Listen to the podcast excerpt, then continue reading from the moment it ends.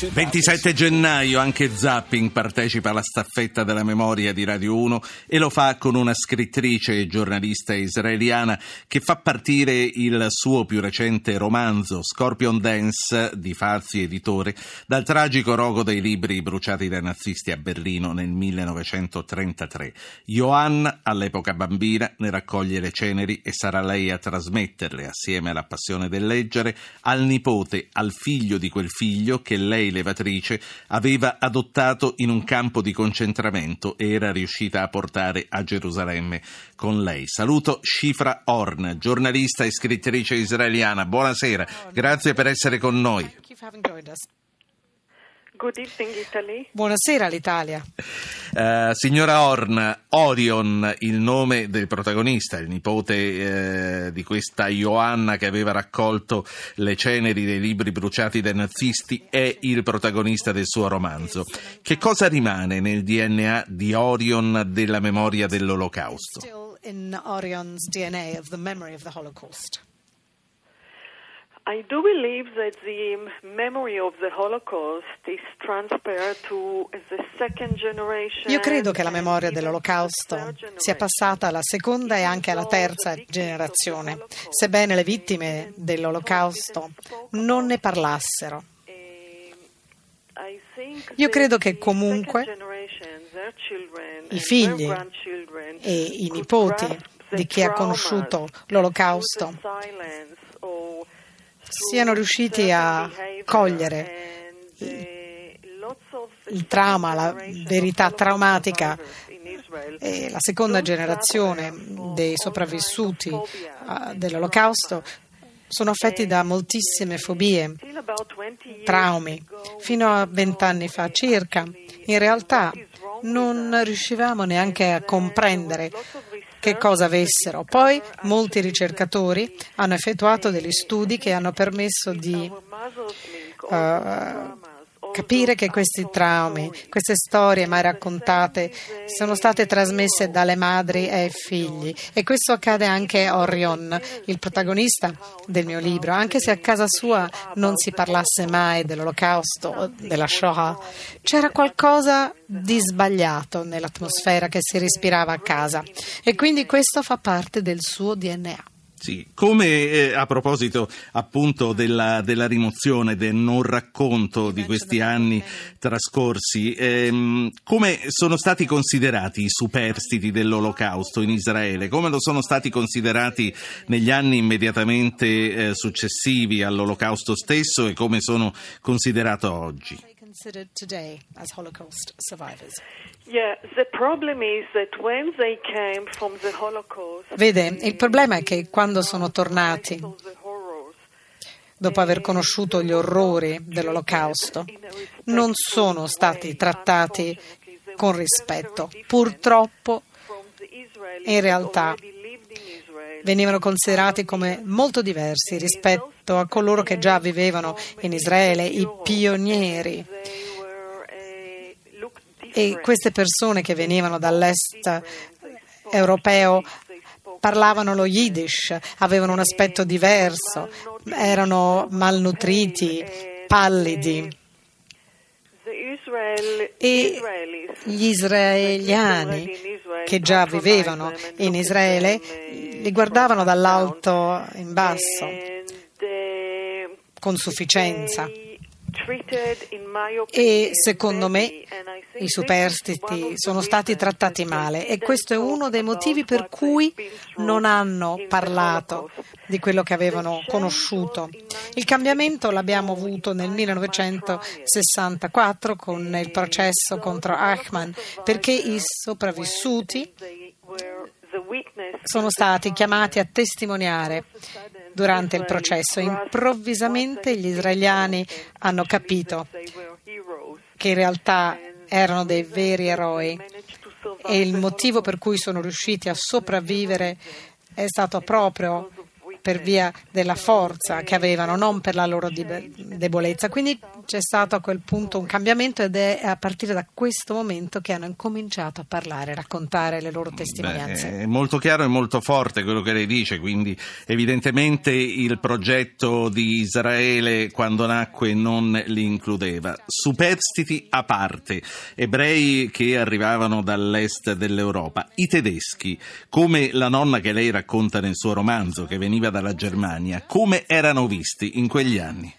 How were they seen in those years, the Germans who came? Oh, I think that the Holocaust survivors or the immigrants Beh, from gli immigranti eh, dalla Germania avevano un altro problema perché parlavano quella lingua proibita, parlavano il tedesco e in Israele li chiamavano Yeke, che in- nella lingua Yiddish significa giacca.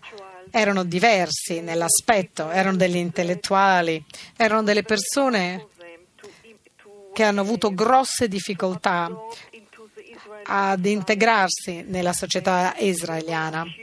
Venivano accusati eh, di non avere un senso dell'umorismo, erano persone eccessivamente meticolose e ancora oggi si raccontano tante barzellette dei tedeschi che vivono in Israele. Però dopo il 48 tutti per via della lingua che parlavano venivano considerati con sospetto perché erano stati lì. Eh, purtroppo i bambini israeliani li chiamavano nazisti. e io parlo della fine della metà eh, del secolo scorso fino al 64, quindi dal 48 al 64.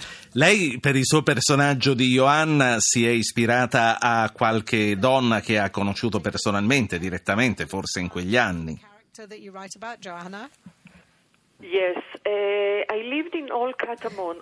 Sì, io ho vissuto in un quartiere molto esclusivo eh, che nel 1948 fu praticamente abbandonato dai propri abitanti che erano degli arabi musulmani intellettuali e fuggirono da questo luogo eh, per andare a Betlemme e diventare poi dei rifugiati. Molti ebrei mh, sopravvissuti all'olocausto sono andati poi a vivere in queste case nel 48. eh, sappiamo che per esempio molti eh, sono scappati eh, perché sono giunti molti nuovi eh, immigrati dopo la guerra di indipendenza nel 48 e quindi si sono ehm, andati a a insediare in queste zone, in queste, queste, case che erano prima degli arabi, addirittura sono andati a vivere nei garage. E l'ispirazione per me è giunta da due eh, donne sopravvissute all'olocausto, due anziane che vivevano in un garage, parlavano tedesco, vede, vestivano di stracci, erano molto vecchie, non riuscivamo a capire che cosa avessero conosciuto. I bambini del quartiere lanciavano sassi contro il, l'ingresso del garage. Queste due donne mi hanno ispirato poi per il personaggio di Johanna nel garage. Sì, c'è un ascoltatore che vuole parlare con lei. È Massimo da Lecce. Buonasera, signor Massimo. Sì, buonasera. Prego. Eh, allora io vorrei fare un brevissimo intervento. Ogni anno ricordiamo uh, questa tragedia che ormai, ormai, sono quasi 70 anni che lo ricordiamo. Sono 71, sì. Eh, sono, sono 71 anni, sì, scusi. Ed è giusto ricordarla perché eh, l'essere umano ha dato più volte dimostrazione che queste tragedie possono ripetersi un po' ovunque in tutto il pianeta. Sì. Però, eh, diciamo, da italiano mi piacerebbe che si parlasse di un'esperienza che forse è stata la, l'esperienza ispiratrice dei lager nazifascisti e anche staliniani del XX secolo. Ed è una tragedia che non è stata ancora raccontata come si deve nei suoi libri di storia. Sto parlando della, della, della triste, delle triste vicende accadute durante eh, il decennio dell'unità d'Italia. Abbiamo Signor Massimo, le chiedo, le chiedo, una cortesia. Oggi è il 27 gennaio, è dedicato alla memoria dell'Olocausto. Risentiamoci domani per le altre cose. La saluto e la ringrazio. L'ultima domanda eh, che voglio fare a Shifra Horn, giornalista, scrittrice, autrice di questo Scorpion's Dance che esce in questi giorni da Fazzi Editore. Le voglio chiedere come è vissuta in Israele la giornata della memoria. Lo Yad Vashem Hashem, il museo dell'Olocausto. Per ogni turista è una tappa obbligata di una visita a Gerusalemme. Gli israeliani lo visitano volentieri.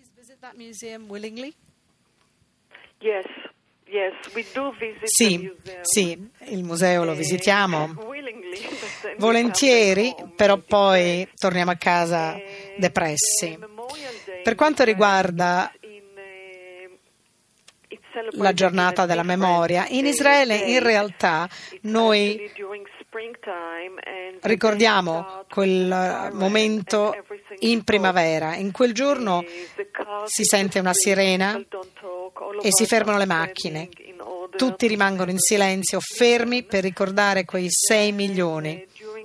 E poi nel corso della giornata alla radio si sentono uh, canti israeliani uh, tristi, in televisione non si fa che parlare dell'olocausto, si vedono i sopravvissuti, ci sono interviste con i sopravvissuti e poi nel corso della serata alle 20 si sente appunto uh,